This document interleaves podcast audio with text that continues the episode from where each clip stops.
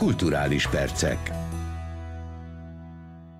Köszöntöm a hallgatókat, a mikrofonnál Zsámboki Zsolt. A következő fél órában az Inforádió eheti kulturális anyagaiból válogatunk. Vasárnapig tart a Millenárison a 27. Budapesti Nemzetközi Könyvfesztivál.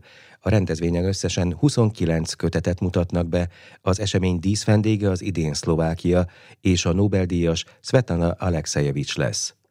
Farkas Dávid kérdezte a részletekről a Magyar Könyvkiadók és Könyvterjesztők Egyesületének elnökét, Gál Katalint. Mostanában nagyon kevés megnyugtató és jó hír érkezik felénk, úgy általában az emberek fele. Négy napra szeretnénk egy kicsit kikapcsolni a külső körülményeket, a külső szempontokat, mert a magyar könyvszakma képviselői azok, akik ott állnak a vártán, tehát a kiadók, nyomdák, szerkesztők, fordítók, azok nagy szeretettel és nagy elszánással tartják a lelket a könyvszakmában és az emberekben is ezáltal. A négy napos eseményfolyam az mindvégig ingyenes, több mint száz programunk lesz, lesz a millenáris területén, az Európa ponton, a Nemzeti Táncszínházban és az újjáépült fogadóépületben, meg a, az eredeti millenáris alapépületben, ahol reggeltől estig olyan eseményeken, dedikálásokon, több mint 200 dedikálás lesz, vehetnek részt az emberek,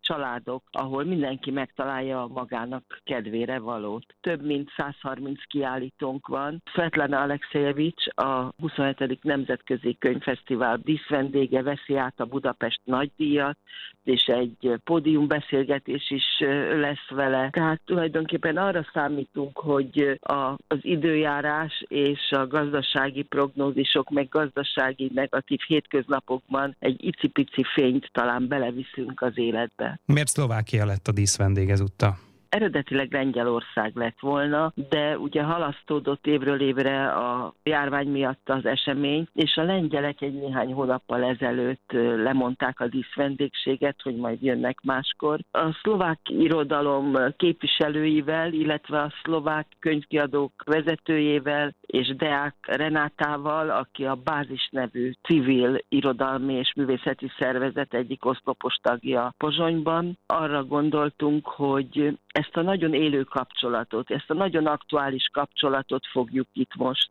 újra igénybe venni, vagy ismét igénybe venni, és pillanatok alatt kiderült, hogy 29 vadonatúj könyv készül erre az eseményre a szlovákiai irodalom kiadói részéről, és itt nem egyszerűen a szlovákiai szlovák irodalom, hanem a szlovákiai magyar irodalom is terítékre kerül. Tehát a díszstandon is négy napon keresztül mutatjuk be a szlovákiai irodalom remekeit olyan magyar interpretációban, mint Szabó T. Anna, Dragomán György vagy Závada Pál. Ők fogják felvezetni, és Borbé Alexandra fog felolvasni, meg kerekes vicca könyvekből. Tehát zajlani fog az esemény, és, és nagyon fontosnak tartom, hogy ugyan két évvel ezelőtt már szerettük volna, ha Svetlana Alexejevics eljön hozzánk, de nem gondoltuk volna, hogy két év után is ilyen aktualitása van a Nobel-díjas írónő jelenlétének. Ő az első olyan Nobel-díjas, aki a dokumentalista regényeiért vagy történeteiért kapta, nevezetesen a Csernobili imáért a Nobel-díjat, és kigondolta volna, hogy ez az Ukrajnában született belorusz írónő, aki elmenekülve a Minskből, jelenleg Berlinben él, sajnos olyan aktuális élethelyzetet, olyan aktuális történéseket hordoz magában, aminek 2022-ben sajnos még nagyobb a aktualitása. Gál Katalinta a Magyar Könyvkiadók és Könyvterjesztők Egyesületének elnökét hallották. Gépi kézírás felismerés segítségével készült el a Magyar Nemzeti Levéltár legnagyobb, az 1828. évi országos összeírást feldolgozó adatbázisa. A most közzétett irat együttes elsősorban családtörténet kutatási szempontból kivételesen értékes forrás. Rozgonyi Ádám kérdezte Szatucsek Zoltánt, a Magyar Nemzeti Levéltár innovációs és informatikai igazgatóságának vezetőjét. Az összeírás, illetve hát az, ami most kikerült az internetre, az részben önkénteseknek a munkájából jött létre, és ez kötötte össze rendezvényt a másik eseménnyel, amikor ugye az előző levéltervünket bemutattuk, közreadtuk, és most elkezdtünk egy újabb munkát, és ez a Csendőr Karton gyűjtemény, az, amin most kezdeni kell dolgozni a segítő önkéntesek, és remélhetőleg januárra ebből is összeáll egy olyan 70 ezer személynevet tartalmazó gyűjtemény, amit akkor meg megint közre tudunk adni. Hogyan segítkezett mindebben a mesterséges intelligencia, mint az adatbázis elkészítésében? Egy nemzetközi projektben vettünk részt, és hát itt próbáltunk egymásnak is segíteni Európa más levéltáraival, norvégokkal, portugálokkal, spanyolokkal, máltaiakkal dolgoztunk össze, hogy ezt az új lehetőséget, amit a kézírás felismerés lehetővé tesz, ami egy fantasztikus dolog a levéltárak számára, gondoljunk csak bele, mi a 12. századtól őrzünk kézírásos emlékeket, az, hogy ebben a nagyon gazdag tartalomban keresni lehessen, ennek az a feltétele, hogy ennek milyen gépi feldolgozása legyen. És ezek a levéltárak hasonló problémával szembesülnek a saját gyűjteményük tekintetében, úgyhogy összefogva sikerült azt megvalósítanunk, hogy elsősorban a családtörténet kutatók részére kidolgoztuk azt a folyamatot, hogy mesterséges intelligencia segítségével, gépi tanulás segítségével hogyan lehet ezeket a régi kézírásokat értelmezni és használhatóvá tenni. Pontosan hol, hogyan érhető el ez az adatbázis? A Magyar Nemzeti Levéltárnak van egy szolgáltatása, ez az adatbázisok online. Itt a különböző már elkészült segédletek vagy, vagy levéltári tartalmak kereshetők egy egységes felületen. Különböző gyűjtemények tartoznak ebbe, amik úgy vannak elkészítve, hogy a családtörténészek, helytörténészek számára optimalizálják a keresést. Itt ezen keresztül érhető el az 1820 28-as összeírás is, és hát ugye az a specialitása, hogy részben ugye a gépi tanulásnak, részben a önkéntesek munkájának, illetve a levéltárosok munkájának, ez a személynevek legalábbis teljes szövegben kereshető. Ezért egy dolgot hagyj jegyezzek meg, hogy ezért a gép sem tökéletes, tehát eh, amit el tudtunk érni, ez egy 76%-os pontosság, jelenleg ez a maximum, amit ezzel az új technológiával el tudunk érni, de ez azt jelenti, hogy a teljes gyűjteményben lévő majdnem 3 millió személynél, 2,8 millió pontosan, ebből több mint 2 millió teljes pontossággal ismertetett. Szatucsek Zoltánt a Magyar Nemzeti Levéltár innovációs és informatikai igazgatóságának vezetőjét hallották. Magunk maradtunk címmel jelent meg Ákos első filmzene albuma. Az énekes dalszerző a zenét, köztük egy új dalt az általa írt és rendezett, tavasszal bemutatott kisjátékfilmhez írta.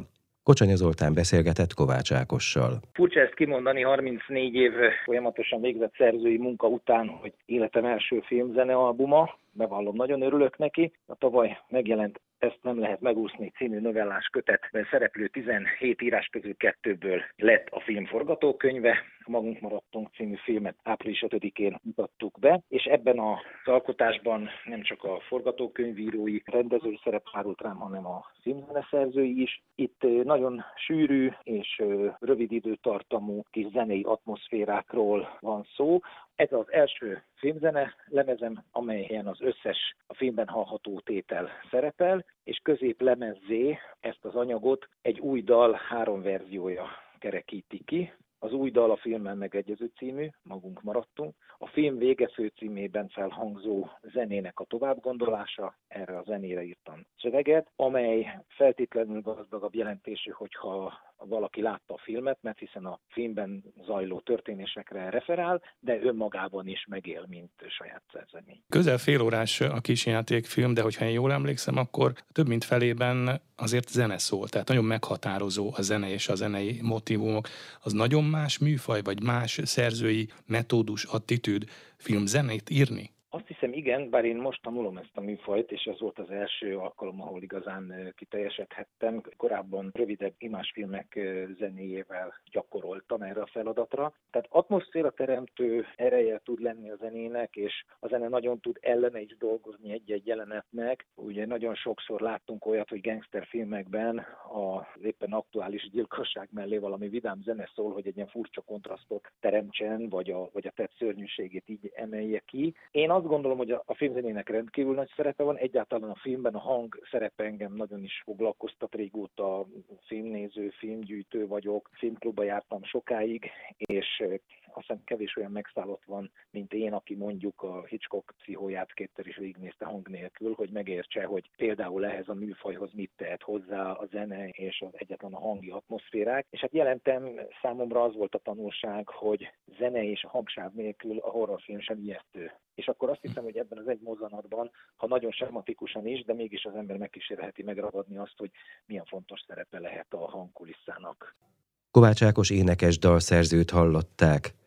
Húsz évvel az ősbemutató után ismét látható lesz a József Attila Színház színpadán a Fenyő Miklós életét feldolgozó Made in Hungária. A musicalt a Jászai Maridíjas Lengyel Ferenc rendezi. Rozgonyi Ádám vele beszélgetett a szombati bemutató előtt. Egy fiúról szól, aki a családjával visszaköltözik Amerikából, ahova 56-ban diszidáltak, és hát ez nem más, mint Fenyő Miklós is a családja, és tehát ez egy életrajzi történet valahol. Nem véletlen, hogy a, a hungári együttes nagyon sok slágere szól ebben, és hát a zene is kizárólag tőlük van. Tasnád István a színdarab írója, aki egyébként a film forgatókönyvét is írta, amiből egy évezetes szórakoztató előadás lett. Mennyiben szól az úgynevezett, hát most is halljuk ezt a kifejezést, rock and roll életérzésről ez a musical? Tulajdonképpen csak is arról szól, és nagyon fontos benne, hogy ez mit jelent. Mi az, ami mondjuk központi gondolat volt, amikor ezt elkezdtem rendezni, és nekiálltunk próbálni. Az nem más, mint az, hogy mit jelent az egy népünnepé. Én nekem vannak élményeim gyerekként, hogy a 60-as években, amikor bármilyen ünnepség volt, vagy, vagy csak hétvége volt, az emberek kiöltöztek, és mulattak, és örültek egymásnak, szólt a zene, és táncoltak, vagy tábort tüzet raktak. Tehát hogy nagyon, nagyon jó és érdekesen, izgalmasan tudott telni egy ilyen ünnep. És én ennek a híve vagyok, hogy ezt megmutatni, hogy hogy volt, és milyen színes volt, és milyen fergeteges tudott lenni egy ilyen ünnep, egy buli. A rock and roll érzés pedig az, hogy úgy jött be ez a zene az 50-es években, ahol a kommunista diktatúra tombolt, hogy észrevétlenül, de mégis valamiféle szabadságillúziót tudott csepegtetni az embereknek a lelkébe. És ez nagyon-nagyon fontos volt. Mindig is az a zene. A minden korszak szerintem megtalálta a maga könnyű zenéjét, amiben azt gondolta, hogy oda mondogat a rendszernek, oda mutogat a világnak, és mindig arról szól, hogy a fiatal emberek összefognak, és szabadon, vagy legalábbis másként és őszintén akarnak gondolkozni a világról. És ez a rock and roll érzés. Itt például a második részben elhangzik a Viva Rock and Roll, ahol már elviszik a hangszereket a rendőrök, rekvirálnak, mindent megfosztják a zenészeket, ott áll egy ünneplő tömeg, akik egy eljegyzés közepén vannak, és akkor mi marad? Mi marad? Hát az marad, hogy azt például nem tudják elvenni, hogy dalra fakadnak és énekelnek egy rakendrolt. Tüzesen, delejezően, úgy olyan hangulatot teremtve, az emberek az az érzése, most felszedik a macskaköveket és bedobálják a kirakatokat. Tehát egy komoly lázadás. Tehát erre alkalmas, ez a rakendró életforma létezés. Lengyel Ferenc rendezőt hallották. A dalszövegíró, filmrendező és szépíró Bereményi Gézát mutatja be a Bereményi Kalapja című portréfilm, amelyben az alkotók interjúkat, új csetamás klipeket, filmrészleteket és archív felvételeket tárnak a nézők elé. Az alkotás néhány napja került országos moziforgalmazásba, Rozgonyi Ádám Pap Gábor Zsigmond rendezővel beszélgetett. Elég komoly kutatás előzte meg a filmet, tehát ez pont a Covid időszakra esett, amikor elkezdtük csinálni 2020. szeptemberében, és gyakorlatilag májusig, amíg mindenki belet oltva, úgy a Bereményi Géza, mint a teljes táb, addig nem is tudtunk elkezdeni forgatni, tehát szeptembertől májusig egy ilyen kutatás zajlott, és akkor azt próbáltam hát elsődlegesen én megnézni, hogy hogyan lehet ezt a Bereményi univerzumot valamilyen módon érvényesen feldolgozni egy ilyen másfél órás film keretében. És hát ugye rengeteg filmet néztem meg, azokat, amiket Bereményi Géza írt, meg azokat, amiket rendezett, rengeteg interjút néztem meg, és akkor végül arra jutottam, hogy jó lenne, hogyha csinálnánk bele klippeket a néhány csetamás számra, amiket szeretnék a filmben felhasználni, és ennek pedig azt a formát választottam, hogy szerepelnek benne archív híradók, ugye ezek mind a történelemmel kapcsolatos a 20. századi magyar magyartörténelemmel kapcsolatos Csetamás számok, tehát a 45-ös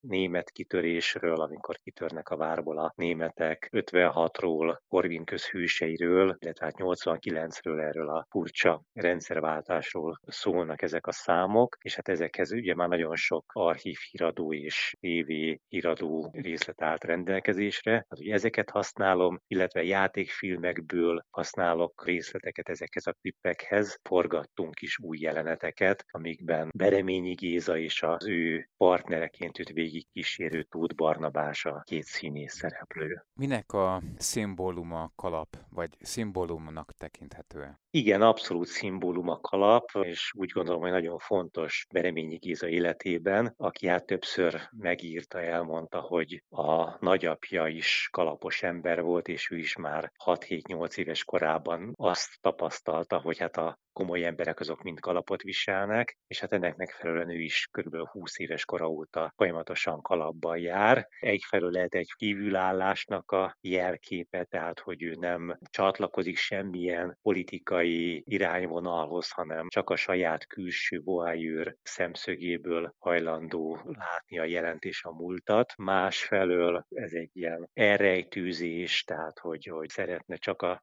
saját dolgaival foglalkozni. Megkeresték a filmhez, a filmzenéhez azt a gitáros énekest, aki jól tudja interpretálni Cseh Tamást? Persze, persze, hát Járai Márk az egyik főszereplője a filmnek, tehát igen, ők az elmúlt két-három évben írtak 15-20 közös számot, és most készülnek egy CD-nek a kiadására, vagy hogyha már nem is CD formában, hanem Spotify, vagy egyéb mai terjesztési formákon gondolkodnak. Igen, hát annyira megkerestük, hogy föl is vettük egy Járai Márk Bereményi Géza számnak a születését, ugyanúgy, ahogy 50 évvel ezelőtt Cseh Tamás és Bereményi ültek a konyhában, most, most Járai Márk és Bereményi ülnek egy másik konyhában, és írnak számot, és hát tulajdonképpen ez volt számomra a filmnek, vagy a forgatásnak a legmágikusabb pillanata, mert hát itt tulajdonképpen belessünk a dalszövegírói boszorkány konyhába, és látjuk, hogy hogyan születik meg egy bereményi dalszöveg.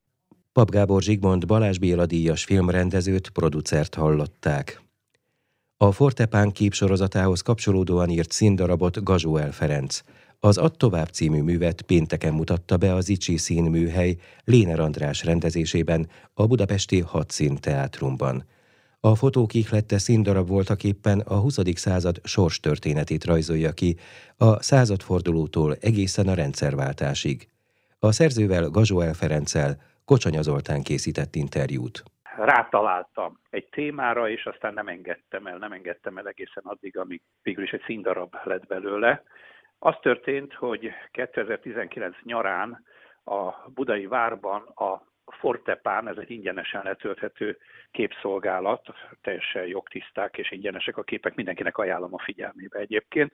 Szóval ők rendeztek egy kiállítást a fotókból. Ezek a fotók 1900 és 1990 között ölelik fel lényegében a 20. századot. És nekem nagyon tetszett a kiállítás. Egy-egy kép előtt hosszabban megálltam, elmerengtem, és azon kaptam magam, hogy történetek jutnak eszembe a képekről. És aztán elkezdtem írni már tudatosabban ezeket a fikciós történeteket, vigyázva arra, hogy stílusában, nyelvezetében és különösen történetiségében ezek helytálló történetek legyenek, viszont maga, maga a cselekmény, amit én a képbe beleálmodtam, azok az én fikcióim. Egyébként szinte abba hagyhatatlanul zajlik ez a sorozat, az Országút című kulturális labba kezdődött el, és most már több mint két éve a Magyar Nemzet Lugas című hétvégi mellékletek hozza ezeket az írásokat. Na most Léner András színházrendező barátom, aki lelkes olvasója volt ezeknek az írásoknak, egyszer csak azzal állt elő, hogy ő belelát egy színdarabot ebbe. Őszintén szóval eleinte azt hittem, hogy majd egy pódium előadás lesz, ahol színészek számomra megtesztelő módon interpretálják, előadják az én történeteimet, esetleg zenei aláfestéssel. De gyakorlatilag ilyen monológként, ugye? Mert hát ugye Igen. nyilván hogy az, hogy a tárcákból színpadi szöveg vagy színdarab szülessen, azért az egy nagyon más műfaj. Egészen más műfaj, úgy ahogy mondja. Végül is András egy teljes estés színházat, egy, egy színházi élményt varázsolt. Ebből természetesen kiválasztottuk azokat a történeteket, amelyek színpadképesek, és ezekből írtunk egy szövegkönyvet, tehát ha úgy tetszik, színpadra alkalmaztuk. Gazsó L. Ferencet az Add tovább című színdarab szerzőjét hallották. Kedves hallgatók, az elmúlt csak nem fél órában az Inforádió eheti kulturális anyagaiból hallhattak válogatást. A kulturális rovat vezetője Kocsanya Zoltán, a felelős szerkesztő Szatmári Katalin, valamint a szerkesztő Rozgonyi Ádám nevében is köszönöm figyelmüket, Zsámboki Zsoltot hallották. A kulturális perceket hallották.